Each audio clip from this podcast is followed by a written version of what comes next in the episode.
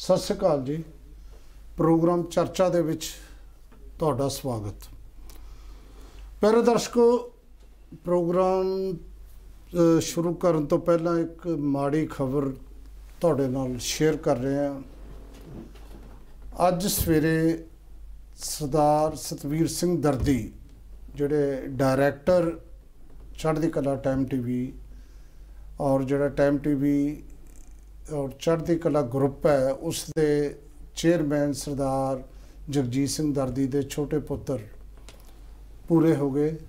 ਅਚਾਨਕ ਹੀ ਇਹ ਭਾਣਾ ਜਿਹੜਾ ਹੈ ਵਾਪਰਿਆ। ਇਸ ਕਰਕੇ ਇਸ ਅਦਾਰੇ ਦੇ ਵਿੱਚ ਅੱਜ ਸੋਗ ਦੀ ਲਹਿਰ ਹੈ, ਕਿਉਂਕਿ ਸਤਵੀਰ ਸਿੰਘ ਦਰਦੀ ਅਮਰੀਕਾ ਤੋਂ ਪੜ੍ਹ ਕੇ ਇੱਥੇ ਇੰਡੀਆ ਆ ਕੇ ਕਾਫੀ ਲੰਬੇ ਸਮੇਂ ਤੋਂ ਪੱਤਰਕਾਰੀ ਕਰ ਰਹੇ ਸੀ। ਉਹਨਾਂ ਦੇ ਜਾਣ ਦਾ ਸਾਨੂੰ ਬਹੁਤ ਦੁੱਖ ਹੈ ਔਰ ਅਸੀਂ ਸ- ਜਿਹੜੇ ਦਰਦੀ ਪਰਿਵਾਰ ਨਾਲ ਇਸ ਪ੍ਰੋਗਰਾਮ ਦੇ ਰਾਹੀਂ ਜਿਹੜਾ ਹਮਦਰਦੀ ਪ੍ਰਗਟ ਕਰਦੇ ਹਾਂ ਸੋ ਪਿਆਰੇ ਦਰਸ਼ਕੋ, ਹੁਣ ਜਿਹੜੇ ਆਪਾਂ ਅੱਜ ਦੇ ਟੌਪਿਕ ਦੀ ਗੱਲ ਕਰੀਏ, ਉਹ ਇਹ ਹੈ ਕਿ ਦਿੱਲੀ ਪੁਲਿਸ ਨੇ ਰਵੀ ਦਿਸ਼ਾ ਨਾਮ ਦੀ ਇੱਕ ਲੜਕੀ ਨੂੰ ਗ੍ਰਿਫਤਾਰ ਕੀਤਾ ਹੈ। ਕਿਉਂ ਕੀਤਾ ਹੈ? ਤੁਹਾਨੂੰ ਯਾਦ ਹੋਏਗਾ ਕਿ ਬੰਗਲੌਰੂ ਤੋਂ ਜਿਹੜੀ 22 ਸਾਲ ਦੀ ਲੜਕੀ ਫੜੀ ਗਈ, ਇਹ ਉਹ ਕੁੜੀ ਹੈ ਜਿਹੜੀ ਸਵੀਡਨ ਦੀ ਵਾਤਾਵਰਣ ਨੂੰ ਪਿਆਰ ਕਰਨ ਵਾਲੀ ਸਾਰੀ ਦੁਨੀਆ ਦੇ ਵਿੱਚ ਪ੍ਰਸਿੱਧ ਗ੍ਰੇਟਾ ਥਨਬਰਗ ਹੈ। ਉਹਦਾ ਜਿਹੜਾ ਪ੍ਰੋਗਰਾਮ ਹੈ ਫਰਾਈਡੇ ਫਾਰ ਫਿਊਚਰ, ਉਸ ਪ੍ਰੋਗਰਾਮ ਦਾ ਇੰਡੀਆ ਦੇ ਵਿੱਚ ਉਹਦੀ ਹਿੱਸੇਦਾਰ ਏਸੀ ਇੰਡੀਆ 'ਚ ਇਸਨੇ ਸ਼ੁਰੂ ਕੀਤਾ ਸੀ। ਸੋ ਇਸ ਨੂੰ ਇਸ ਕਰਕੇ ਗ੍ਰਿਫਤਾਰ ਕੀਤਾ ਗਿਆ ਕਿ ਜਿਹੜੀ ਇੱਕ ਟੂਲ ਕਿਟ ਗ੍ਰੇਟਾ ਨੇ ਆਪਣੀ ਟਵੀਟ ਦੇ ਵਿੱਚ ਸ਼ੇਅਰ ਕੀਤੀ ਸੀ ਪੁਲਿਸ ਇਹ ਕਹਿ ਰਹੀ ਹੈ ਕਿ ਉਹ ਟੂਲ ਕਿਟ ਇਸ ਨੇ ਗ੍ਰੇਟਾ ਨੂੰ ਭੇਜੀ ਸੀ ਔਰ ਗ੍ਰੇਟਾ ਨੇ ਸਾਰੀ ਦੁਨੀਆ ਦੇ ਵਿੱਚ ਆਪਣੇ ਟਵੀਟ ਰਾਹੀਂ ਪਹੁੰਚਾਈ। ਦੂਜੀ ਗੱਲ ਇਹ ਸੀ ਕਿ ਜਿਹੜੀ ਇਹ ਟੂਲ ਕਿਟ ਹੈ, ਇਸ ਟੂਲ ਕਿਟ ਨੂੰ ਐਡਿਟ ਜਿਹੜਾ ਹੈ, ਉਹ ਦਿਸ਼ਾ ਰਵੀ ਨੇ ਕੀਤਾ ਸੀ। ਇਹ ਹੈ ਦਿਸ਼ਾ ਰਵੀ ਦਾ ਪੱਖ। ਉਹ ਵੀ ਵਾਤਾਵਰਣ ਨੂੰ ਪਿਆਰ ਕਰਨ ਵਾਲੀ ਕਾਰਕੁਨ ਹੈ। ਦਿਸ਼ਾ ਰਵੀ 5 ਦਿਨ ਦਾ ਰਿਮਾਂਡ ਦਿੱਤਾ ਗਿਆ ਔਰ ਇਹ ਵੀ ਚਰਚਾ ਹੈ ਕਿ ਦਿਸ਼ਾ ਰਵੀ ਨੂੰ ਜਦੋਂ ਪੁਲਿਸ ਨੇ ਪੇਸ਼ ਕੀਤਾ, ਕੋਈ ਵਕੀਲ ਉਹਦੇ ਵੱਲੋਂ ਨਹੀਂ ਸੀ। ਇਹ ਵੀ ਇੱਕ ਇਨਫ੍ਰਿੰਜਮੈਂਟ ਹੈ। ਸਾਰੀ ਦੁਨੀਆ 'ਚ ਇਸ ਦਾ ਵਿਰੋਧ ਹੋ ਰਿਹਾ ਹੈ। ਮੀਨਾ ਹੈਰਿਸ ਨੇ ਇੱਕ ਵਾਰ ਫੇਰ ਉਪ ਰਾਸ਼ਟਰਪਤੀ ਅਮਰੀਕਾ ਦੀ ਭਾਣਜੀ ਮੀਨਾ ਹੈਰਿਸ ਨੇ ਇੱਕ ਵਾਰ ਫੇਰ ਵਿਰੋਧ ਪ੍ਰਗਟ ਕੀਤਾ ਹੈ ਰਵੀ ਦਿਸ਼ਾ ਨੂੰ ਲੈ ਕੇ। ਗੱਲ ਇੱਥੇ ਖਤਮ ਨਹੀਂ ਹੋਈ। ਇਦੋਂ ਅੱਗੇ ਵਧੀ। ਰਵੀ ਦਿਸ਼ਾ ਦੇ ਦੋ ਸਾਥੀ, ਇੱਕ ਨਿਤਿਕਾ ਜੈਕਬ ਤੇ ਦੂਸਰਾ ਸ਼ਾਂਤਨੂ। ਇਹਨਾਂ ਦੇ ਵੀ ਬ੍ਰਾਂਟ ਜਾਰੀ ਹੋ ਗਏ। ਹੁਣ ਜਿਹੜੀ ਨੀਤਕ ਹੈ, ਉਸ, ਉਹ ਦਿੱਲੀ ਹਾਈ ਕੋਰਟ 'ਚ ਪ੍ਰੈਕਟਿਸ ਕਰਦੀ ਹੈ, ਖੁਦ ਵਕੀਲ ਹੈ। ਉਹਨੇ ਟ੍ਰਾਂਜ਼ੈਂਟ ਦੀ ਜਿਹੜੀ ਅਗਾਊਂ ਜ਼ਮਾਨਤ ਹੈ ਕਿ ਅਸੀਂ ਬੰਬੇ, ਮੁੰਬਈ ਤੋਂ ਦਿੱਲੀ ਆਉਣਾ ਹੈ ਪੁਲਿਸ ਨਾ ਫੜ ਲੇ ਉਸ ਜ਼ਮਾਨਤ ਲਈ ਜਿਹੜੀ ਹੈ ਅਰਜੀ ਪਾਈ ਸੀ। ਸੋ ਇਹ ਚੱਲ ਰਿਹਾ ਹੈ। ਹੁਣ ਤੁਹਾਡੇ ਮਨ 'ਚ ਇਹ ਹੋਵੇ ਕਿ ਟੂਲ ਕਿਟ ਕੀ ਹੁੰਦੀ ਹੈ? ਮੈਂ ਬਹੁਤ ਵਾਰ ਦੱਸ ਚੁੱਕਿਆ, ਜਦੋਂ ਦੀ ਇਹ ਚਰਚਾ 'ਚ ਆਈ ਹੈ। ਅਸਲ ਦੇ ਵਿੱਚ ਟੂਲ ਕਿਟ ਕੋਈ ਖਾਸ ਗੱਲ ਨਹੀਂ ਹੁੰਦੀ। ਜਿਹੜੇ ਲੋਕਾਂ ਨੇ ਕੋਈ ਵੀ ਮੁਹਿੰਮ ਚਲਾਉਣੀ ਹੁੰਦੀ ਹੈ ਉਹਨਾਂ ਦੀ ਯੋਜਨਾ ਨੂੰ ਆਪਾਂ ਟੂਲ ਕਿਟ ਕਹਿ ਸਕਦੇ ਹਾਂ ਕਿ ਇੰਨੀ ਤਰੀਕ ਨੂੰ ਅਸੀਂ ਇਹ ਕਰਨਾ ਹੈ। ਜੇ ਪੁਲਿਸ ਆ ਜਾਂਦੀ ਹੈ ਤਾਂ ਅਸੀਂ ਕਿਸ ਤਰ੍ਹਾਂ ਤੋਂ ਜਾਣਾ ਹੈ ਟਵੀਟ ਕਿਸ ਤਰ੍ਹਾਂ ਕਰਨੇ ਨੇ ਪ੍ਰਚਾਰ ਕਿਸ ਤਰ੍ਹਾਂ ਕਰਨਾ ਹੈ।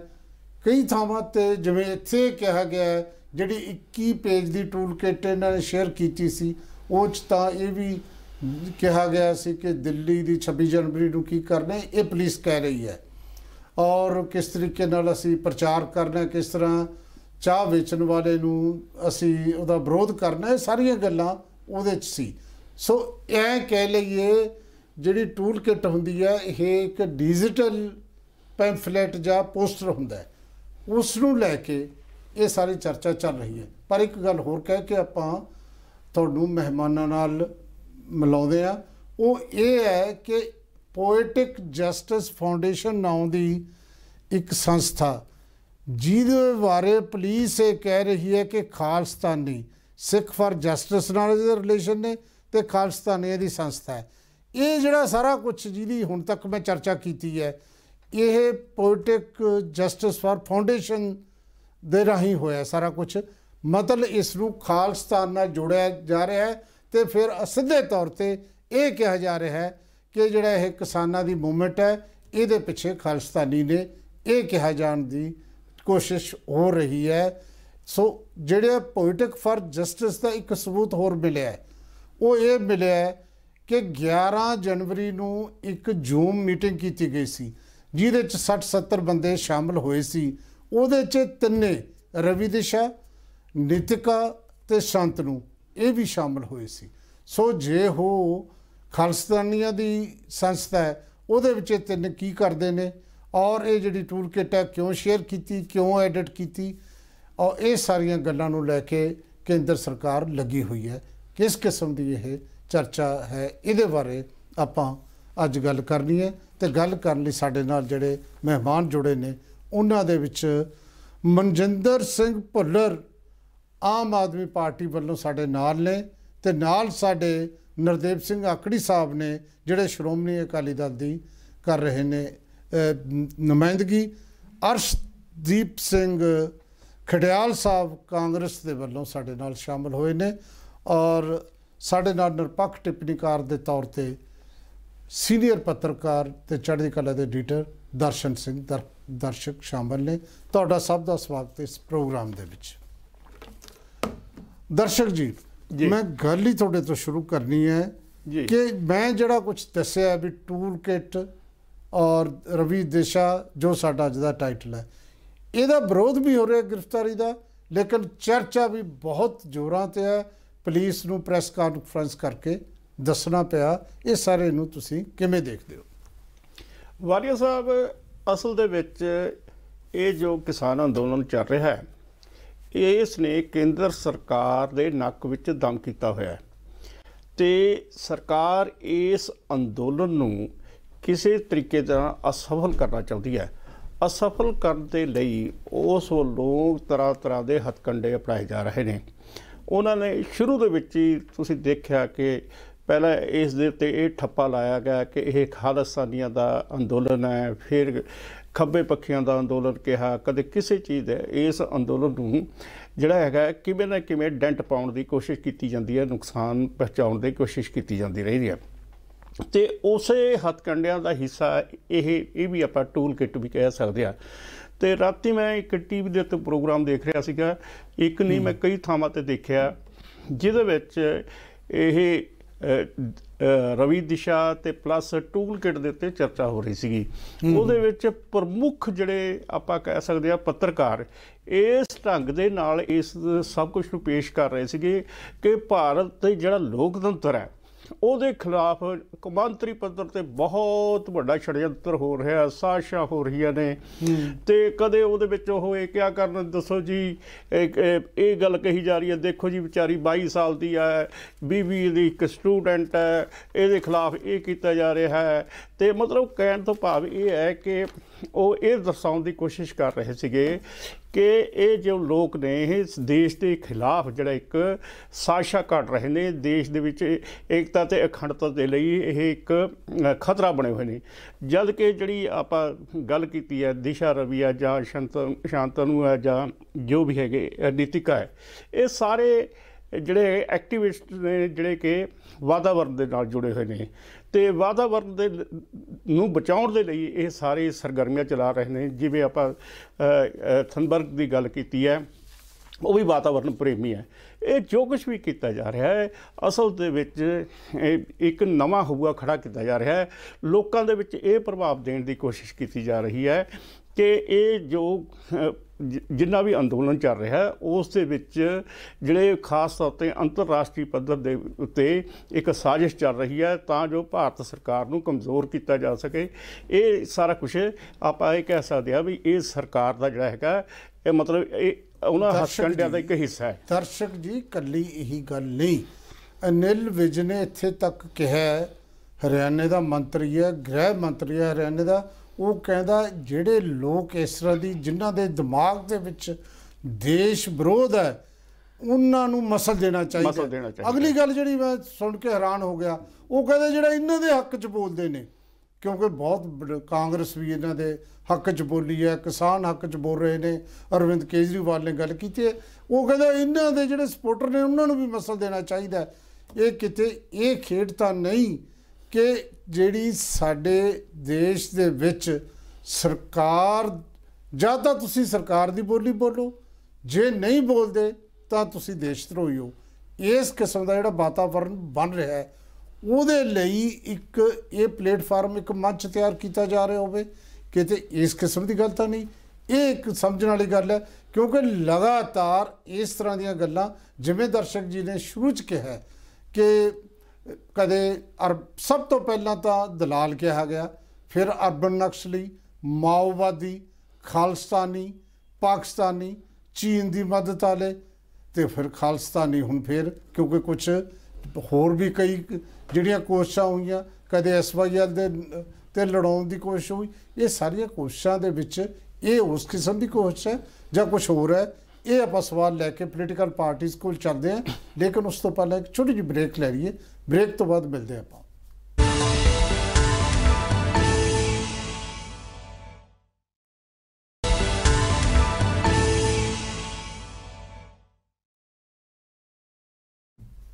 ਬ੍ਰੇਕ ਤੋਂ ਬਾਅਦ ਤੁਹਾਡਾ ਫੇਰ ਸਵਾਗਤ। ਭੁੱਲਰ ਸਾਹਿਬ, ਆਮ ਆਦਮੀ ਪਾਰਟੀ, ਮੈਂ ਇਹ ਦੇਖ ਰਿਹਾ ਸੀ ਵੀ ਜਦੋਂ ਦਾ ਇਹ ਸਿਲਸਿਲਾ ਸ਼ੁਰੂ ਹੋਇਆ ਖਾਸ ਤੌਰ ਤੇ ਰਵੀ ਦੇਸ਼ਾ ਦਾ ਤੇ ਬਹੁਤ aggressively Bharatiya Janata Party attack ਕਰ ਰਹੀ ਹੈ। ਤੁਹਾਡੇ ਤੇ ਵੀ ਕੀਤਾ ਹੈ ਕਿ ਜੀ ਜਿਹੜੀ ਵੀ ਬੰਦੇ ਫੜੇ ਜਾਂਦੇ ਨੇ ਉਹਨਾਂ ਨੂੰ ਇਹ ਕਿਉਂ ਬਚਾਉਣ ਦੀ ਕੋਸ਼ਿਸ਼ ਕਰਦੇ ਨੇ? ਕੀ ਕਹੋਗੇ ਭੁੱਲਰ ਸਾਹਿਬ? ਵਾਲੀ ਸਾਹਿਬ ਸਭ ਤੋਂ ਪਹਿਲਾਂ ਤਾਂ ਮੈਂ ਅਹ, ਵਿਛੜੀ ਰੂਹ ਨੂੰ ਸ਼ਰਧਾ ਦੇ ਕਰਦਾ ਜਿਹੜਾ ਅਹ, ਖੜਾ ਤੁਹਾਡੇ ਚ ਅਦਾਰੇ ਨੂੰ ਔਰ ਇਹ ਜਿਹੜਾ ਤੁਹਾਡਾ ਸਵਾਲ ਹੈ ਜੀ ਟੂਲ ਕਿਟ ਦੇਖੋ ਜਿਹੜੀ ਇੱਕ ਜਿਹੜਾ ਨੈਰੇਟਿਵ ਬੀਜੇਪੀ ਦੀ ਸਰਕਾਰ ਨੇ ਸੈੱਟ ਕੀਤਾ ਨਾ ਕਿ ਡਿਸੈਂਟ ਬਿਕੇਮ ਅ ਕ੍ਰਾਈਮ ਔਰ ਇਹਨਾਂ ਦੀ ਸਾਰੀ ਜਿਹੜੀ ਕਵਾਇਦ ਆ ਸਾਰੀ ਜਿਹੜੀ ਚਾਰਾਜੋਈ ਹੈ ਉਹ ਟੂ ਸਪਰੈਸ ਦਾ ਡਿਸੈਂਟ ਕਿ ਉਹ ਸਰਕਾਰ ਦਾ ਵਿਰੋਧ ਕਰਨਾ ਤੇ ਮੁਲਕ ਦਾ ਵਿਰੋਧ ਕਰਨਾ ਇਹ ਦੋਨੋਂ ਅਲੱਗ-ਅਲੱਗ ਚੀਜ਼ਾਂ ਨੇ। ਟੂਲ ਕੀ ਹੈ ਇੱਕ? ਕਿ ਗੂਗਲ ਦਾ ਡਾਕੂਮੈਂਟ ਆ। ਔਰ ਉਹਦੇ ਵਿੱਚ ਦੇਖੋ, ਤੁਸੀਂ ਅਗਰ ਜੁਆਇੰਟ ਕਮਿਸ਼ਨਰ ਦੀ ਜਿਹੜੀ ਪ੍ਰੈਸ ਕਾਨਫਰੰਸ ਸੁਣੋ, ਦਿੱਲੀ ਦੇ ਸਾਈਬਰ ਸੈੱਲ ਦੀ, ਜਿਨ੍ਹਾਂ ਨੇ ਪ੍ਰੈਸ ਦੇ ਸਾਹਮਣੇ ਸਾਰੀ ਗੱਲ ਰੱਖੀ ਹੈ, ਉਹਦੇ ਵਿੱਚ ਤਿੰਨ ਮੇਜਰ ਗੱਲਾਂ ਕਹੀਆਂ ਇਹਨਾਂ ਨੇ। ਕਿ ਗ੍ਰੇਟਾ ਵਰਗ ਨੂੰ ਜਿਹੜੀ ਇਨਫੋਰਮੇਸ਼ਨ ਭੇਜੀ ਗਈ, ਜਿਹੜਾ ਉਹਨੇ ਟਵੀਟ ਕੀਤਾ ਆ, ਉਹਨੇ ਦੋ ਚੀਜ਼ਾਂ ਜਿਹੜੀਆਂ ਪੈਦਾ ਕੀਤੀਆਂ, ਉਹਦਾ ਕਨਸੀਕੁਐਂਸ ਕੀ ਸੀ? ਇੱਕ to create the disaffection against the government ਔਰ ਨੇਸ਼ਨ ਔਰ ਦੂਸਰਾ, ਕਿ ਉਹਨੇ ਕਿਹਾ ਸੀ ਕਿ ਦੇ ਸਾਹਮਣੇ ਪ੍ਰਦਰਸ਼ਨ ਕਰੋ ਔਰ ਜਿਹੜਾ ਟਵਿੱਟਰ ਲੈ ਕੇ ਆਓ, ਕੀ ਸਰਕਾਰ ਦੇ ਖਿਲਾਫ ਆਵਾਜ਼ ਉਠਾਉਣਾ, ਮੁਲਕ ਦੇ ਖਿਲਾਫ ਆਵਾਜ਼ ਉਠਾਉਣਾ, ਔਰ ਉਹਦੇ ਚ ਇਹਨਾਂ ਨੇ ਸੈਡੀਸ਼ਨ ਦਾ ਚਾਰਜ ਲਾਇਆ। 153 ਹੈ ਜਾਂ 121 ਹੈ ਖੜਿਆਲ ਸਾਹਿਬ ਮੇਰੀ ਗੱਲ ਕਰਨਗੇ। ਆ ਤਾਂ ਉਹ ਸੈਡੀਸ਼ਨ ਤਾਂ ਕਿਸੇ ਤਰੀਕੇ ਉਹ ਆਫੈਂਸ ਕਨਸਟੀਟਿਊਟ ਨਹੀਂ ਹੁੰਦਾ। ਔਰ ਰਹੀ ਗੱਲ ਕਿ ਆਮ ਆਦਮੀ ਪਾਰਟੀ ਬੈਕਅਪ ਕਿਉਂ ਕਰਦੀ ਹੈ ਆਮ ਆਦਮੀ ਪਾਰਟੀ ਸੰਵਿਧਾਨ ਦੇ ਅੱਗੇ ਬਿਲਕੁਲ ਸਿਰ ਝੁਕਾਉਂਦੀ ਹੈ ਮੁਲਕ ਦੀ ਇੰਟੈਗ੍ਰਿਟੀ ਮੁਲਕ ਦੀ ਯੂਨਿਟੀ ਮੁਲਕ ਦੀ ਕੰਸੋਲੀਡੇਸ਼ਨ ਨੂੰ ਬਿਲਕੁਲ ਜਿਹੜਾ ਹੈਗਾ ਉਹਦੇ ਨਾਲ ਅਵਾਇਡ ਕਰਦੀ ਹੈ।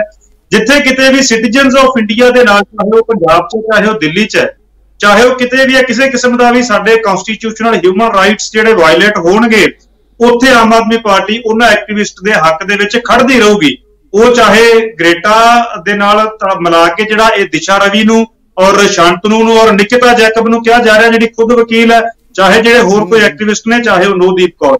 ਸੋ ਸਾਡਾ ਬੈਕਅਪ ਸਹੀ ਦੇ ਨਾਲ ਹਮੇਸ਼ਾ ਹੀ ਰਹੂਗਾ ਗਲਤ ਦੇ ਖਿਲਾਫ ਸਾਡੀ ਪਾਰਟੀ ਆਵਾਜ਼ ਉਠਾਉਂਦੀ ਰਹੂ।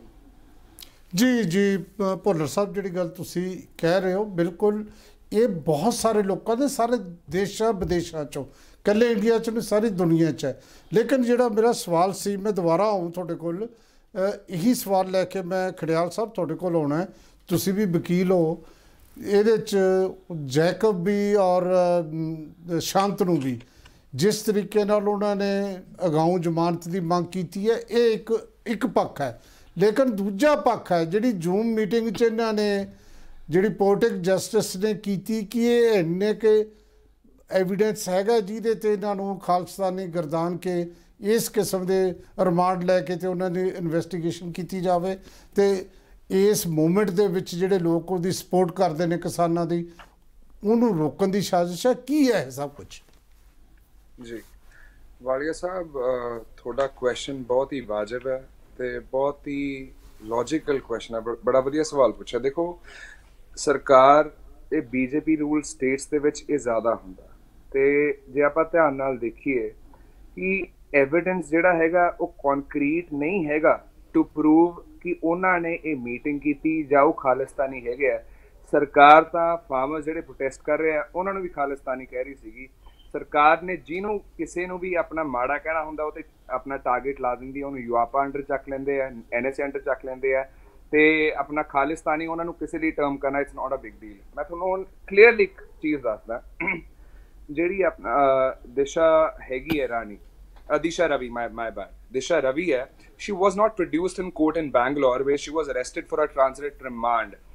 ਨਾ ਹੀ ਉਹਨੂੰ ਇੱਕ ਲੀਗਲ ਕਾਉਂਸਲ ਦਿੱਤਾ ਗਿਆ ਦਿੱਲੀ ਦੇ ਵਿੱਚ ਜਿੱਥੇ ਉਹਨੂੰ ਪੁਲਿਸ ਆਪਣਾ where she was remanded in police custody ਇਹ ਚੀਜ਼ ਗਲਤ ਹੈ ਇਹਦੇ ਕਰਕੇ ਐਬ ਇਨੀਸ਼ੀਓ ਲੀਗਲ ਬਹੁਤ ਵਕੀਲ ਹੈਗੇ ਇੰਡੀਆ ਦੇ ਐਕਸਪਰਟਸ ਨੇ ਉਹਨਾਂ ਨੇ ਕਿਹਾ ਕਿ ਐਬ ਇਨੀਸ਼ੀਓ ਇਲੀਗਲ ਹੈ ਇਲੀਗਲ ਫਰਮ ਦ ਬਿਗਿਨਿੰਗ ਇਹਦਾ ਮਤਲਬ ਹੈ ਅਰੈਸਟ ਉਹਦੀ ਅਹ, ਜਿਹੜੀ ਹੈ ਹੋਈ ਹੈ ਇਹ ਲੋਕਾਂ ਦੀ it violates constitutional and legal rights.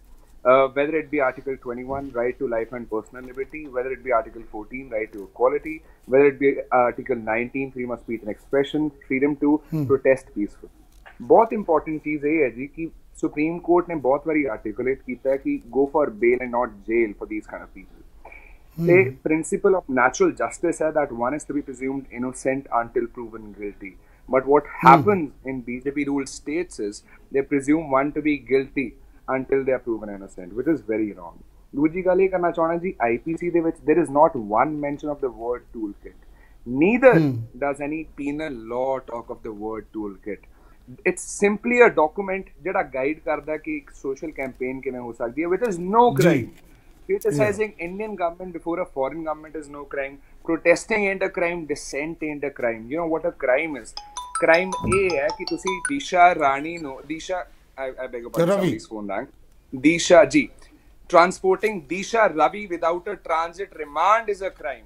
And so is not allowing her to have a lawyer to represent her. ਦੇਖੋ ਜੀ ਬੀਜੇਪੀ ਰੂਲ ਸਟੇਟਸ ਦੇ ਵਿੱਚ ਲawlessness ਹੈ ਇਹ ਯੂਆਪਾ ਐਨਐਸਏ ਲਾ ਕੇ ਆਪਣਾ ਡਿਸੈਂਟ ਨੂੰ ਚੁੱਪ ਕਰਾ ਦਿੰਦੇ ਆ freedom of speech and expression ਨੂੰ ਚੁੱਪ ਕਰਾ ਦਿੰਦੇ ਆ ਕਿਸੇ ਨੂੰ ਅਗੇਂਸਟ ਨਹੀਂ ਬੋਲਣ ਦਿੰਦੇ ਲਵ ਜਿਹਾਦ ਹੋ ਗਿਆ ਆਪਣਾ ਉਹ ਜੇ ਲਾਜ਼ ਮਹਾਰਾਸ਼ਟਰ ਦੇ ਵਿੱਚ ਯੂਪੀ ਦੇ ਵਿੱਚ ਲਿਆਏ ਜਾ ਰਹੇ ਆ ਤੁਸੀਂ ਇਹ ਚੀਜ਼ ਦੇਖੋ ਪਹਿਲਾਂ ਯਾਰ ਰੈਡੀਕਲ ਇੰਟੈਲੈਕਚੁਅਲਸ ਦੇ ਖਿਲਾਫ ਫਿਰ ਇਹ ਸਟੂਡੈਂਟ ਐਕਟਿਵਿਸਟ ਦੇ ਖਿਲਾਫ ਫਿਰ ਇਹ ਲਵ ਮੈਰਿਜਸ ਖਿਲਾਫ ਸਟੈਂਡ ਕਾਮਿਕਸ ਦੇ ਖਿਲਾਫ ਇਹ ਇਹਦਾ ਇਹਦਾ ਇਉਂ ਲੱਗਦਾ ਹੈ ਖੜਿਆਲ ਸਾਹਿਬ ਲੱਗ ਇਹ ਰਿਹਾ ਕਿ ਜਿਹੜਾ ਸਰਕਾਰ ਦੇ ਖਿਲਾਫ ਬੋਲਦਾ ਤੇ ਹੁਣ ਇਉਂ ਲੱਗਣ ਲੱਗ ਗਿਆ ਜਿਹੜਾ ਕਿਸਾਨਾਂ ਦੇ ਹੱਕ 'ਚ ਬੋਲਦਾ ਉਹਨੂੰ ਸਰਕਾਰ ਕਿਸੇ ਨਾ ਕਿਸੇ ਤਰੀਕੇ ਨਾਲ ਉਹਦਾ ਮੂੰਹ ਬੰਦ ਕਰਾਉਣਾ ਚਾਹੁੰਦੀ ਹੈ।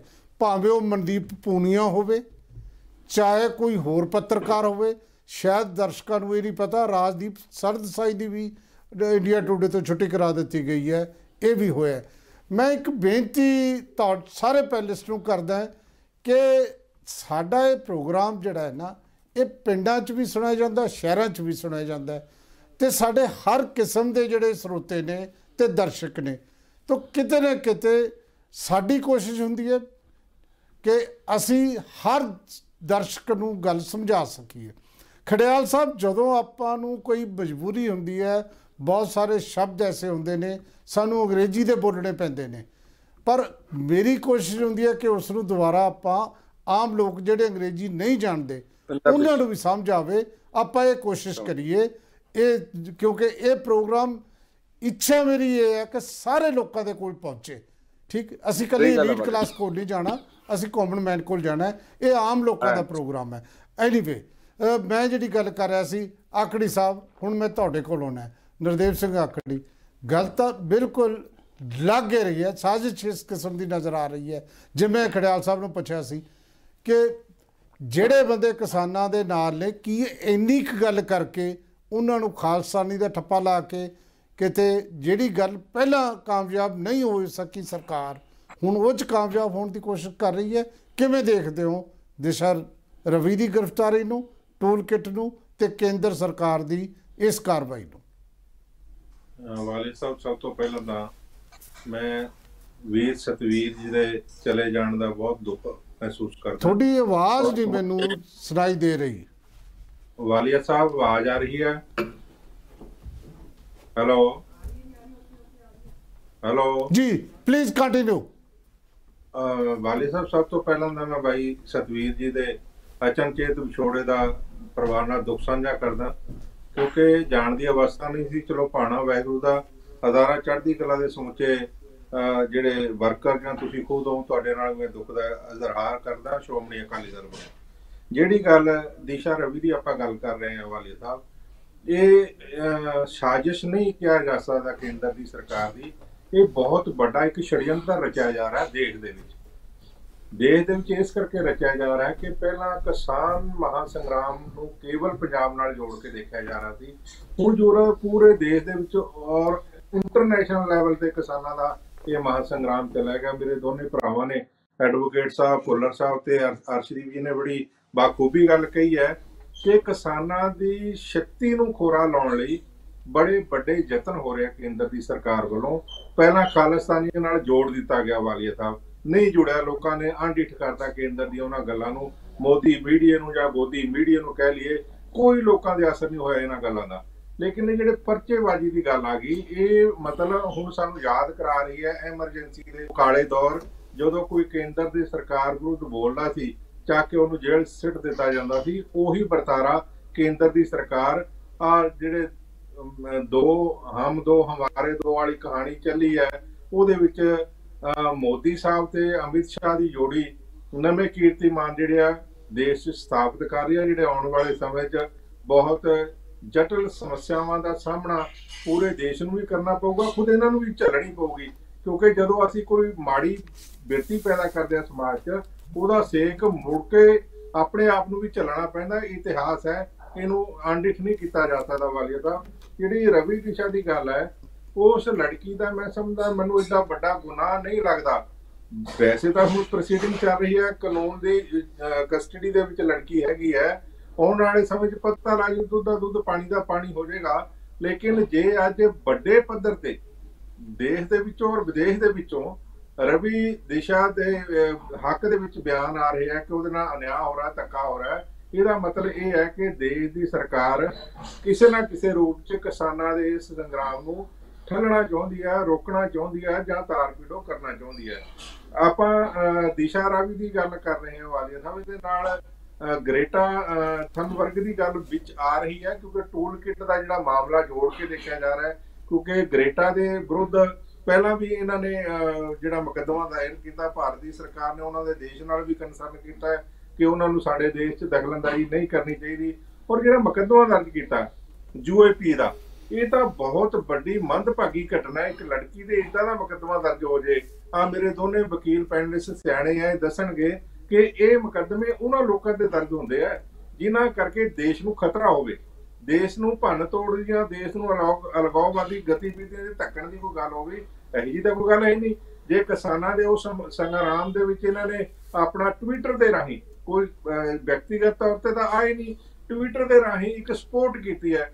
ਉਹਦੇ ਨਾ- ਨਾਲ ਹੀ ਯੂਏਪੀ ਲਾ ਦੇਣਾ ਬਾਲੀਆ ਸਾਹਿਬ। ਇਸ ਤੋਂ ਵੱਡੀ ਮੰਦਭਾਗੀ ਗੱਲ ਹੋਰ ਕੀ ਹੋ ਸਕਦੀ ਹੈ? ਮੈਂ ਕਹਿੰਦਾ ਸਾਡੇ ਦੇਸ਼ ਦਾ ਸਿਰ ਝੁਕਾਇਆ ਮੋਦੀ ਸਾਹਿਬ ਨੇ ਜਾਂ ਕੇਂਦਰ ਦੀ ਸਰਕਾਰ ਨੇ। ਮੈਂ ਬੀਬੀ ਜਿਹੜੀ ਅਹ, ਦਿੱਲੀ ਦੀ ਹੈਗੇ ਆ ਮਵਾਤੀ ਮਹਾ- ਮਾਹੀਵਾਲ ਜੀ ਜਿਹੜੇ ਵਿਮਨ ਕਮਿਸ਼ਨ ਦੇ ਚੇਅਰਪਰਸਨ ਨੇ ਮੈਂ ਉਹਨਾਂ ਦਾ ਧੰਨਵਾਦ ਕਰਦਾ ਕਿ ਉਹਨਾਂ ਨੇ ਇਨੀਸ਼ੀਏਟਿਵ ਲਿਆ। ਨੋਟਿਸ ਲਿਆ ਦਿੱਲੀ ਪੁਲਿਸ ਨੂੰ ਨੋਟਿਸ ਵੀ ਕੀਤਾ। ਕਿ ਜਿਹੜੀ ਕਾਨੂੰਨੀ ਚਾਰਾਜੋਈ ਕਿਸੇ ਵਿਅਕਤੀ ਨੂੰ ਦੇਸ਼ ਦੇ ਨੂੰ ਫੜਨ ਤੋਂ ਬਾਅਦ ਇੱਕ ਵਕੀਲ ਦੀ ਪ੍ਰਕਿਰਿਆ ਉਹਨੂੰ ਅਹ, ਵਿੱਢਣ ਦਾ ਜਾਂ ਉਹਨੂੰ ਆਰੰਭਣ ਦਾ ਮੌਕਾ ਹੁੰਦਾ ਉਹ ਪੁਲਿਸ ਨੇ ਨਹੀਂ ਦਿੱਤੀ ਗਈ। ਉਸ ਦੇ ਸਬੰਧ ਚ ਚੇਅਰਪਰਸਨ ਦਿੱਲੀ ਨੇ ਜਿਹੜਾ ਇਨੀਸ਼ੀਏਟਿਵ ਲਿਆ ਇਹ ਪ੍ਰਸ਼ੰਸਾ ਦੀ ਗੱਲ ਕਰਨੀ ਬਣਦੀ ਹੈ। ਜੀ। ਜੀ ਜੀ ਅ, ਭੁੱਲਰ ਸਾਹਿਬ ਤੁਸੀਂ ਕਿਵੇਂ ਦੇਖਦੇ ਹੋ? ਜਿਵੇਂ ਇਹਨਾਂ ਨੇ ਅ, ਗੱਲ ਕੀਤੀ ਨਾ ਨਰਦੇਵ ਸਿੰਘ ਆਕੜੀ ਸਾਹਿਬ ਨੇ ਕਿਤੇ ਨਾ ਕਿਤੇ ਇਹ ਨਹੀਂ ਲੱਗਦਾ ਕਿ ਇਹ ਛੋਟੀਆਂ ਛੋਟੀਆਂ ਗੱਲਾਂ ਨੂੰ ਦੇਸ਼ ਧਰੋਹ ਮੰਨ ਕੇ ਜਿਸ ਤਰ੍ਹਾਂ ਇਹ ਸਾਰਾ ਕੁਝ ਚੱਲਣਾ ਸ਼ੁਰੂ ਹੋ ਗਿਆ ਇਸ ਦੇਸ਼ ਦੇ ਵਿੱਚ, ਜਿਹੜੀ ਜਿਹਨੂੰ ਅਨਲਾਨੀ ਐਮਰਜੈਂਸੀ ਕਹਿ ਰਹੇ ਨੇ ਲੋਕ, ਇਸ ਹਾਲਾਤ ਦੇ ਵਿੱਚ ਤੁਸੀਂ ਲੋਕ ਜਿਹੜੇ ਲਾਅ ਦੇ ਨਾਲ ਸੰਬੰਧਿਤ ਹੋ, ਜਿਨ੍ਹਾਂ ਲੋਕਾਂ ਨੂੰ ਨਹੀਂ ਪਤਾ ਛੱਡ ਦਈਏ। ਹੁਣ ਜੇ ਤੁਹਾਨੂੰ ਪਤਾ ਜਿਵੇਂ ਖੜਿਆਲ ਸਾਹਿਬ ਨੇ ਕਿਹਾ ਕਿ ਉਹਦੇ ਕੋਲ ਕੋਈ ਕਾਉਂਸਲ ਨਹੀਂ ਸੀ, ਜੇ ਉਹਨੂੰ 5 ਦਿਨ ਦਾ ਰਿਮਾਂਡ ਦੇਤਾ ਤੇ ਉਹ ਇਹ ਸਾਰੇ ਦਾ ਕੋਈ ਹੱਲ ਨਹੀਂ ਨਜ਼ਰ ਆਉਂਦਾ ਤੁਹਾਨੂੰ।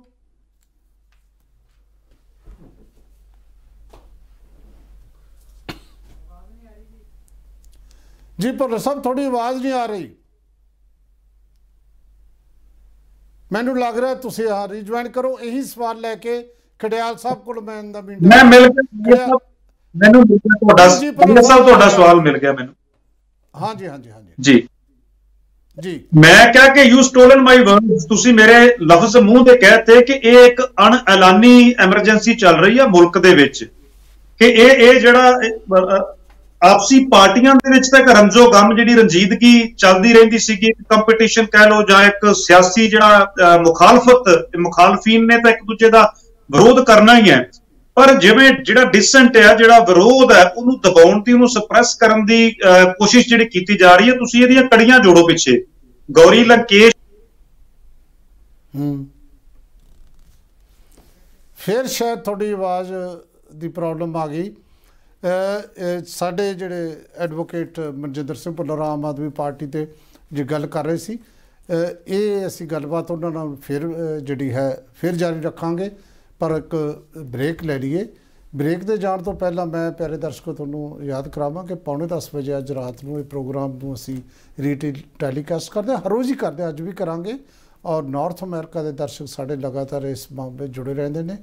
ਔਰ YouTube, Facebook, Google, Apple, ਇਹ ਸਾਰੇ ਜਿਹੜੇ ਸੱਤ ਪੋਡਕਾਸਟ ਨੇ, ਉਹਨਾਂ ਤੇ ਇਹ ਪ੍ਰੋਗਰਾਮ ਤੁਸੀਂ ਦੇਖ ਸਕਦੇ ਹੋ। ਲੈਣੇ ਇੱਕ ਬ੍ਰੇਕ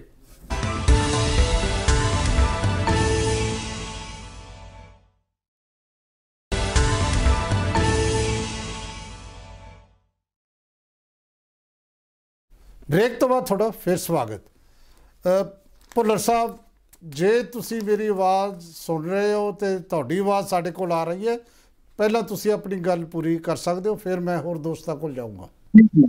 ਜੀ ਵਾਲੀਆ ਸਾਹਿਬ ਮੈਂ ਕਹਿ ਰਿਹਾ ਸੀ ਕਿ ਤੁਸੀਂ ਇਹਦੀਆਂ ਕੜੀਆਂ ਜੋੜੋ ਜਿਹੜੀ ਇੱਕ ਰਣਜੀਦਗੀ ਆਪਸ ਦੇ ਵਿੱਚ ਮੁਖਾਲਫਤ ਹੈ ਉਹ ਸਿਆਸੀ ਮੁਖਾਲਫੀਨ ਝਗੜਦੇ ਹੀ ਆਏ ਆ ਜਦੋਂ ਤੋਂ ਮੁਲਕ ਬਣਿਆ ਉਦੋਂ ਤੋਂ ਹੀ ਉਹ ਝਗੜਾ ਚੱਲਦਾ ਰਿਹਾ ਜਿਹੜੇ ਪੋਲੀਟੀਕਲ ਅਪੋਨੈਂਟਸ ਹੈਗੇ ਆ। ਪਰ ਇਹ ਜਿਹੜਾ ਹੁਣ ਮਾਹੌਲ ਜਿਹੜਾ ਹੁਣ ਮਾਹੌਲ ਮੁਲਕ ਦੇ ਵਿੱਚ ਪੈਦਾ ਕੀਤਾ ਹੋਇਆ ਨਾ ਤੁਸੀਂ ਹੁਣ ਤੋਂ ਨਹੀਂ ਜਿਹੜੀ ਸਰਕਾਰ ਦੇ ਖਿਲਾਫ ਉੱਠਣ ਵਾਲੀ ਆਵਾਜ਼ ਨੂੰ ਦਬਾਉਣ ਦਾ ਜਿਹੜਾ ਇਹ ਚੱਲਨ ਆ ਇਹਨੂੰ ਤੁਸੀਂ ਗੌਰੀ ਲੰਕੇਸ਼ ਦੇ ਕਤਲ ਤੋਂ ਲੈ ਕੇ ਔਰ ਸ਼ਕੂਰਾ ਜਰਗਰ ਦੀ ਜੇਲ੍ਹ ਤੋਂ ਲੈ ਕੇ ਔਰ ਕਨਈਆ ਕੁਮਾਰ ਹੋਰਾਂ ਨੂੰ ਟੁਕੜੇ ਟੁਕੜੇ ਗੈਂਗ ਕਹਿਣ ਤੋਂ ਲੈ ਕੇ ਉਹ ਸਾਰਾ ਜਿਹੜਾ ਅ, ਰਸਤਾ ਹੁਣ ਤੱਕ ਤੈਅ ਕੀਤਾ ਮੋਦੀ ਸਰਕਾਰ ਨੇ ਉਹਦੇ ਪਿੱਛੇ ਕਾਰਨ ਦੇਖੋ ਅ, ਪੈਟਰੋਲ ਔਰ ਡੀਜ਼ਲ ਰੀਸੈਂਟਲੀ ਤਿੰਨ ਵਾਰ ਵੱਧ ਗਿਆ ਪਿਛਲੇ ਇੱਕ ਹਫ਼ਤੇ ਦੇ ਵਿੱਚ ਹੀ। 100 ਰੁਪਏ ਨੂੰ ਪੈਟਰੋਲ ਹੋ ਗਿਆ 81 ਰੁਪਏ ਨੂੰ ਡੀਜ਼ਲ ਹੋ ਗਿਆ 800 ਰੁਪਏ ਨੂੰ ਐਲਪੀਜੀ ਸਿਲੰਡਰ ਹੋ ਗਿਆ। 2.5 ਕਰੋੜ ਨੌਕਰੀਆਂ ਕਿੱਥੇ ਗਈਆਂ ਔਰ 81 ਦਿਨ ਹੋ ਕੇ ਸਾਡੇ ਕਿਸਾਨਾਂ ਨੂੰ ਉੱਥੇ ਬੈਠਿਆਂ। ਔਰ ਅਕ੍ਰੋਸ ਦਾ ਗਲੋਬ ਇਹਨਾਂ ਨੇ ਰਿਹਾਨਾ ਨੂੰ ਵੀ ਖਾਲਿਸਤਾਨੀ ਕਹਿਤਾ, ਜਿਨੇ ਕਰੋੜਾਂ ਰੁਪਈਆ ਜਿਹੜਾ ਹੈਗਾ ਕੋਵਿਡ ਦੇ ਦਰਮਿਆਨ ਔਰ ਉਸ ਤੋਂ ਪਹਿਲਾਂ ਜਿਹੜੀਆਂ ਕੁਦਰਤੀ ਆਫਤਾਂ ਦੇ ਦਰਮਿਆਨ ਆਪਣੇ ਲੋਕਾਂ ਦੀ ਇਮਦਾਦ ਕੀਤੀ ਔਰ ਉਸ ਤੋਂ ਬਾਅਦ ਗ੍ਰੇਟਾ ਥਨਬਰਗ ਦਾ ਤਾਂ ਕੁਝ ਵਿਗਾੜ ਨਹੀਂ ਸੀ ਸਕਦੇ।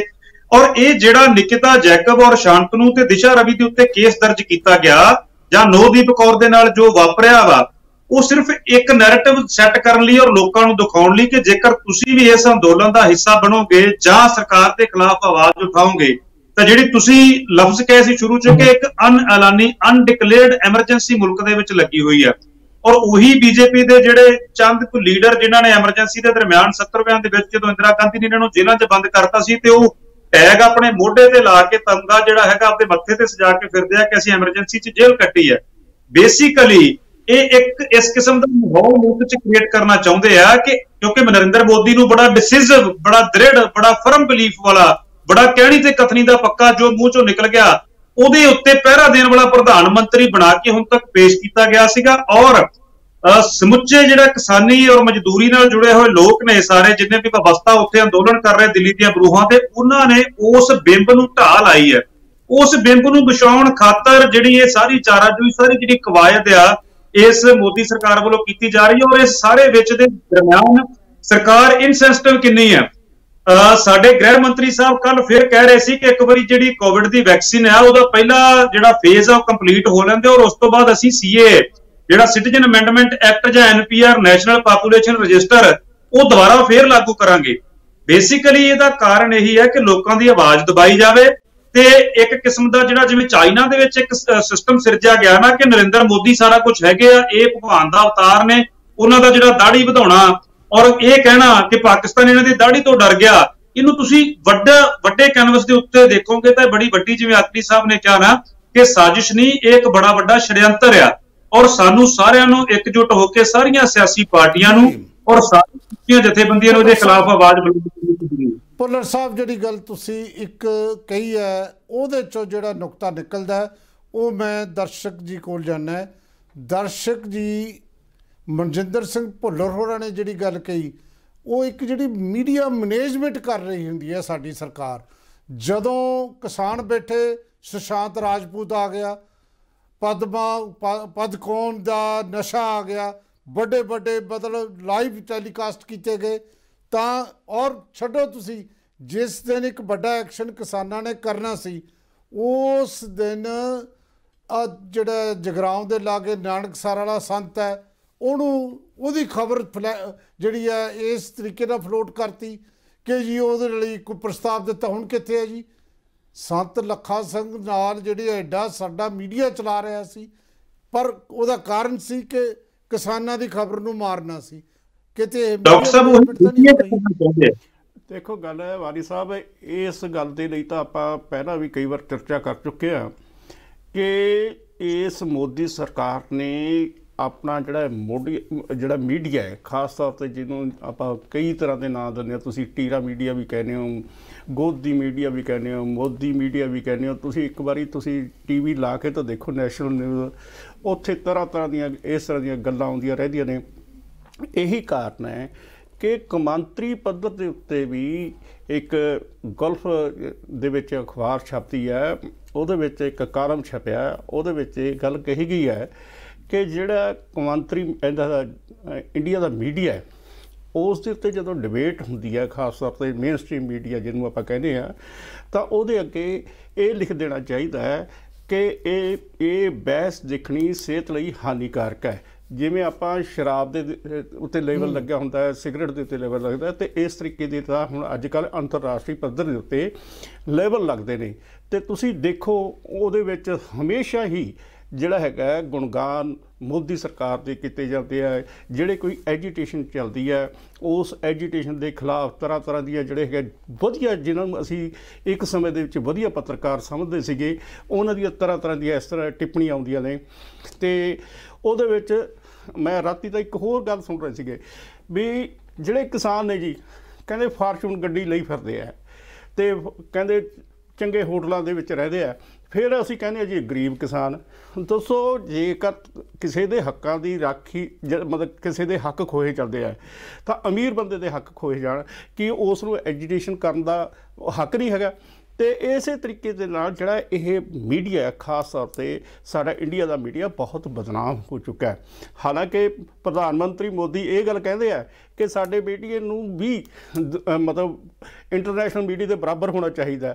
ਤੇ ਉਹ ਮੀਡੀਆ ਕਿਵੇਂ ਬਰਾਬਰ ਹੋਊਗਾ ਜਿਹਨੂੰ ਚਲੋ। ਹਾਂਜੀ ਮੇਰਾ ਜਿਹੜਾ ਪੁਆਇੰਟ ਥੋੜਾ ਡਿਫਰੈਂਟ ਸੀ। ਮੈਂ ਇਹ ਕਹਿ ਰਿਹਾ ਹਾਂ ਕਿ ਟਵਿੱਟਰ ਤੇ WhatsApp ਤੇ ਜਿਸ ਤਰੀਕੇ ਨਾਲ ਇਹਨਾਂ ਨੇ ਟਵੀਟ ਕਰਨ ਜਿਹੜੇ ਲੱਗੇ ਸੀ 1178 ਹਾਂਜੀ। ਉਹ ਵੀ ਹਟਾਤੇ ਔਰ ਉਹਨਾਂ ਨੂੰ ਚੈੱਕ ਕਰਨ ਲੱਗੇ ਕਿ ਸਾਈਬਰ ਜਿਹੜਾ ਹੈ ਮੀਡੀਆ ਉਹਦੇ ਚ ਕੋਈ ਗੱਲ ਖਿਲਾਫ ਨਾ ਜਾਵੇ ਫਿਰ ਅਗਲੀ ਗੱਲ ਇਹਨਾਂ ਨੇ ਕੀਤੀ ਹੈ ਕਿ ਜਿਸ ਤਰੀਕੇ ਨਾਲ ਜੁਡੀਸ਼ਰੀ ਦੇ ਵਿੱਚ ਚੱਲ ਰਿਹਾ ਹੈ ਫਿਰ ਪੁਲਿਸ ਰਾਹੀਂ ਜਿਵੇਂ ਬੈਰੀਕੇਡ ਕੀਤੇ ਨੇ ਜਿਹੜੀ ਜਿਵੇਂ ਸੰਸਦ ਚ ਹੋਇਆ ਹੈ, ਉਵੇਂ ਸੜਕ ਤੇ ਹੋਇਆ ਹੈ, ਉਵੇਂ ਸਾਈਬਰ ਲੈ ਤੇ ਚੱਲ ਰਿਹਾ ਕੰਮ।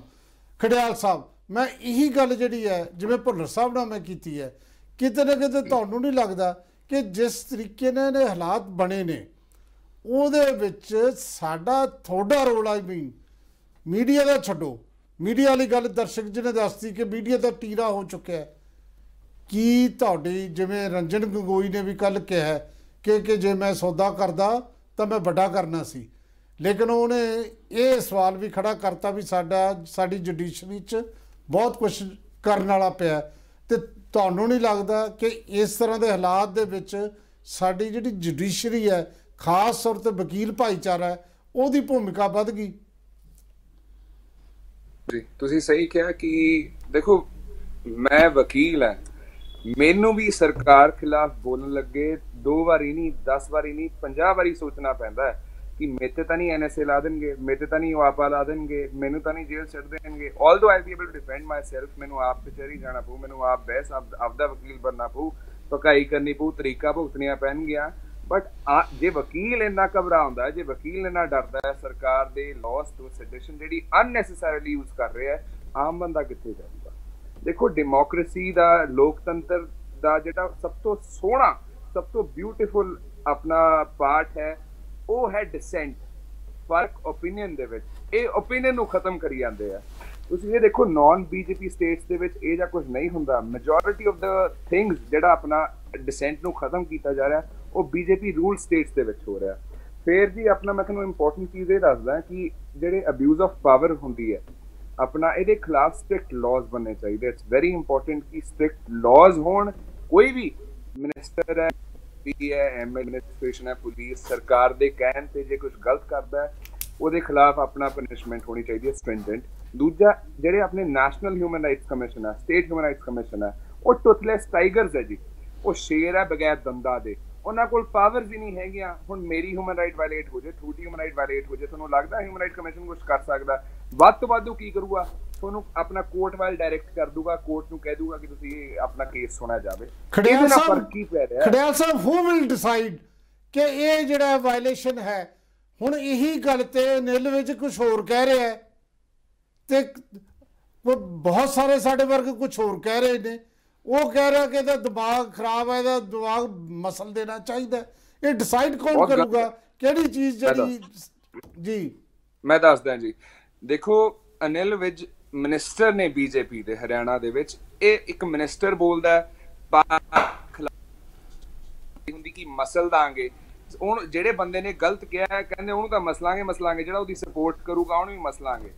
ਇਹਨੇ ਗਲਤ ਸਟੇਟਮੈਂਟ ਬੀਜੇਪੀ ਨਹੀਂ ਨਹੀਂ ਉਹ ਸਟੇਟਮੈਂਟ ਹੋ ਗਈ। ਮੇਰਾ ਪੁਆਇੰਟ ਆ ਵੀ ਗਲਤ ਠੀਕ ਦਾ ਨਿਰਣਾ ਮੈਂ ਦੱਸਦਾ ਮੈਂ ਦੱਸਦਾ ਗਲਤ ਕਿਵੇਂ ਡਿਫਾਈਨ ਕਿਵੇਂ ਡਿਸਾਈਡ ਹੋਊਗਾ ਕਿ ਗਲਤ ਹੈ ਕਿ ਕੀ ਨਹੀਂ ਹੈ। ਦੇਖੋ ਜਦੋਂ ਹਿਊਮਨ ਰਾਈਟ ਵਾਇਲੇਟ ਹੁੰਦੀ ਹੈ ਉਦੋਂ ਹੀ ਸੂਮੋਟੋ ਕੌਗਨੀਜ਼ੈਂਸ ਕੋਰਟ ਤਾਂ ਲਈ ਸਕਦਾ ਬਟ ਇੱਥੇ ਹਰੇਕ ਸ਼ਹਿਰ ਦੇ ਵਿੱਚ ਕਮਿਸ਼ਨਸ ਹੋਣੇ ਚਾਹੀਦੇ ਆ। ਇੱਥੇ ਆਪਣਾ ਸਟੇਟ ਹਿਊਮਨ ਰਾਈਟ ਕਮਿਸ਼ਨ ਇੱਕ ਹੁੰਦਾ ਪੂਰੀ ਸਟੇਟ ਦੇ ਵਿੱਚ ਨੈਸ਼ਨਲ ਹਿਊਮਨ ਰਾਈਟ ਕਮਿਸ਼ਨ ਪੂਰੇ ਦੇਸ਼ ਦੇ ਵਿੱਚ ਇੱਕ ਹੈ। ਹਿਊਮਨ ਰਾਈਟ ਵਾਇਲੇਸ਼ਨਸ ਇੰਨੀਆਂ ਹੋ ਰਹੀਆਂ, ਹਰੇਕ ਦਾ ਆਪਣਾ constitutional right human right violate ਹੁੰਦੀ ਹੈ, ਬੰਦਾ ਜਾਵੇ ਕਿੱਥੇ? ਬੰਦੇ ਨੂੰ ਡਰ ਹੈ, ਉਹਦਾ ਕਾਰਨ ਇਹ ਵੀ ਹੈ ਕਿ ਲੌਂਗ ਲੈਂਥੀ ਆਪਣੇ ਪ੍ਰੋਸੀਜਰ ਜਿਹੜੇ ਕੋਰਟ ਦੇ ਵਿੱਚ ਸਾਲਾਂ ਲੱਗ ਜਾਂਦੇ ਆ, ਫੈਸਲਾ ਨਹੀਂ ਹੁੰਦਾ। ਬਟ ਇੰਪੋਰਟੈਂਟ ਚੀਜ਼ ਇਹ ਹੈ ਕਿ ਸੋਸ਼ਲ ਮੀਡੀਆ ਤੇ ਵੀ ਜੇ ਬੰਦਾ ਬੋਲਦਾ ਉਹਨੂੰ ਆਪਣਾ ਪ੍ਰੋਸੀਕਿਊਟ ਕੀਤਾ ਜਾਂਦਾ ਹੈ। ਬੋਦੀ media everybody knows of that ਪਰ ਜਿਹੜੇ ਥੋੜੇ ਬਹੁਤ ਮੀਡੀਆ ਚੈਨਲਸ ਆ ਉਹ ਇੰਨਾ ਇੰਪੈਕਟ ਨਹੀਂ ਪਾ ਸਕਦੇ, ਤਾਂ ਬੰਦਾ ਸੋਸ਼ਲ ਮੀਡੀਆ ਤੇ ਹੀ ਬੋਲੂਗਾ। ਤੇ ਜੇ ਸੋਸ਼ਲ ਮੀਡੀਆ ਤੇ ਬੋਲੂਗਾ, ਉਹਦੇ ਖਿਲਾਫ ਉਹਨੂੰ ਪ੍ਰੋਸੀਕਿਊਟ ਕੀਤਾ ਜਾਊਗਾ। ਤੇ ਇੰਪੋਰਟੈਂਟ ਚੀਜ਼ ਇਹ ਹੈ ਜੀ ਕਿ ਜਿਵੇਂ ਅਕਾਊਂਟ ਸਸਪੈਂਡ ਹੋਇਆ ਟਵਿੱਟਰ ਵੱਲੋਂ 98% ਟੂ 95% ਜਿੰਨੇ ਸਰਕਾਰ ਨੇ ਕਹੇ ਸੀ ਅਕਾਊਂਟ ਸਸਪੈਂਡ ਹੋ ਗਏ। ਇਹਨੂੰ ਜਾਂਚਿਆ ਜਾਵੇ ਉਹਨੂੰ ਪ੍ਰੋਬ ਹੋਵੇ ਇਨਵੈਸਟੀਗੇਟ ਹੋਵੇ ਪਤਾ ਤਾਂ ਲੱਗੇ ਸੱਚ ਕੀ ਹੈ ਸਰ ਚਲੋ ਐਨੀਵੇ ਤੁਹਾਡਾ ਸਵਾਲ ਆ ਗਿਆ ਮੈਂ ਪੁੱਲਰ ਸਾਹਿਬ ਮੈਂ ਅਕੜੀ ਸਾਹਿਬ ਕੋਲ ਜਾਣਾ ਮੈਂ ਇੱਕ ਛੋਟਾ ਜਿਹਾ ਸਵਾਲ ਤੁਹਾਨੂੰ ਪੁੱਛਣਾ ਜੋ ਖੜਿਆਲ ਸਾਹਿਬ ਨੇ ਦੱਸਿਆ ਉਹ ਤੇ ਤੁਹਾਡੀ ਜਿਹੜੀ ਹੈ ਸਟੇਟਮੈਂਟ ਕੀ ਹੈ? ਮੈਂ ਕਹਿੰਦਾ ਕਿ ਹੂ ਵਿਲ ਡਿਸਾਈਡ ਕਿ ਇਹ ਆ ਚੀਜ਼ ਹਿਊਮਨ ਰਾਈਟਸ ਦੀ ਵਾਇਲੇਸ਼ਨ ਹੋਊਗੀ? ਜਿਹਨੇ ਜਿਵੇਂ ਕਹਿੰਦੇ ਨੇ ਦੇਸ਼ ਧਰੋਹ ਹੈ ਇਹ ਤਾਂ ਇਹ ਦੇਸ਼ ਧਰੋਹ ਕਹਿਣਗੇ। ਕੋਈ ਕਹੂਗਾ ਜਿਵੇਂ ਤੇ ਬਹੁਤ ਸਾਰੇ ਲੋਕਾਂ ਨੇ ਕਿਹਾ ਜੀ ਇਹਦੇ ਨਾਲ ਕੁੜੀ ਦਾ ਧੱਕਾ ਹੋ ਰਿਹਾ ਡਿਸਾਈਡ ਕੌਣ ਕਰੂਗਾ? ਕਿਹੜੀ ਲਾਈਨ ਹੈ? ਹਾਊ ਵੀ ਵਾਲੀਆ ਸਾਹਿਬ ਵਾਲੀਆ ਸਾਹਿਬ ਇੱਕ ਹੁੰਦਾ ਮੀਡੀਆ ਟ੍ਰਾਇਲ ਔਰ ਇੱਕ ਹੁੰਦਾ ਐਕਚੁਅਲ ਟ੍ਰਾਇਲ ਜਿਹੜਾ ਹੁੰਦਾ ਆ। ਹੁਣ ਮੈਂ ਅਸੀਂ ਤਾਂ ਹੈਰਾਨ ਆ ਵੀ ਅਦਾਲਤ ਨੇ ਇੱਕ 21 ਸਾਲ ਦੀ ਕੁੜੀ ਦਾ ਜਿਹਦੇ ਉੱਤੇ ਸਿਰਫ ਇੱਕ ਸਾਈਬਰ ਕ੍ਰਾਈਮ ਦਾ ਮਿਆ ਉਹ ਵੀ ਪ੍ਰੋਪਰਲੀ ਪ੍ਰੂਵਡ ਨਹੀਂ ਹੁੰਦਾ। ਥੀਸ ਆਰ ਮੀਅਰ ਐਲੀਗੇਸ਼ਨ ਸਿਰਫ ਇਲਜ਼ਾਮਾਤ ਨੇ। ਔਰ 5 ਦਿਨ ਦਾ ਰਿਮਾਂਡ ਦੇ ਦਿੱਤਾ।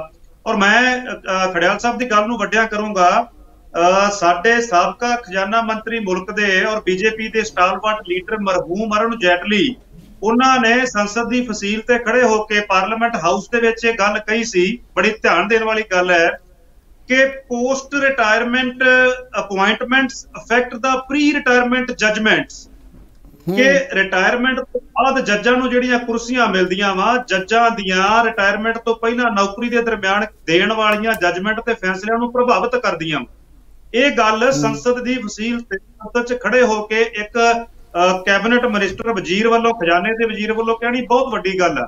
ਤੇ ਅਸੀਂ ਕਿਹੜੇ ਹਿਊਮਨ ਰਾਈਟਸ ਤੋਂ ਹਾਲਾਂਕਿ ਜਿਵੇਂ ਅਰਸ਼ਦੀਪ ਨੇ ਕਿਹਾ ਕਿ ਇਹ ਮੇਰੇ ਤੇ ਵੀ ਇਸ ਗੱਲ ਦੀ ਕੰਟੈਂਪਟ ਹੋ ਸਕਦੀ ਹੈ ਕਿ ਤੁਸੀਂ ਪਬਲਿਕ ਪਲੇਟਫਾਰਮ ਤੇ ਬਹਿ ਕੇ ਹਿਊਮਨ ਰਾਈਟਸ ਕਮਿਸ਼ਨ ਦੇ ਬਾਰੇ ਇਸ ਤਰ੍ਹਾਂ ਬੋਲ ਰਹੇ ਹੋ। ਪਰ ਜਿਹੜਾ ਮੰਜ਼ਰ ਆ ਉਹ ਸਾਡੀਆਂ ਅੱਖਾਂ ਦੇ ਸਾਹਮਣੇ ਦ੍ਰਿਸ਼ਮਾਨ ਹੈ। ਅਸੀਂ ਜੀ ਅਰੁਣ ਸਾਹਿਬ ਸਾਹਿਬ ਆਖਰੀ ਸਾਹਿਬ ਕੁਝ ਕਹਿਣਾ ਚਾਹੁੰਦੇ ਨੇ? ਹਾਂਜੀ ਆਖਰੀ ਸਾਹਿਬ। ਭੁੱਲਰ ਸਾਹਿਬ। ਖਡਿਆਲ ਸਾਹਿਬ ਕ੍ਰਾਂਤੀਕਾਰੀਆਂ ਦਾ ਇੱਕੋ ਮਿਸ਼ਨ ਹੁੰਦਾ ਸੰਘਰਸ਼। ਔਰ ਜਿਹੜੇ ਹਿਊਮਨ ਰਾਈਟਸ ਦੀ ਆਪਾਂ ਗੱਲ ਕਰਦੇ ਆ ਜਸਵੰਤ ਸਿੰਘ ਖਾਲੜਾ ਵੀ ਮਨੁੱਖੀ ਹੱਕਾਂ ਦੀ ਗੱਲ ਕਰਦਾ ਸੀ ਜਿਹਦਾ ਥੋ ਪਤਾ ਨਹੀਂ ਮਿਲਿਆ ਅੱਜ ਤੱਕ।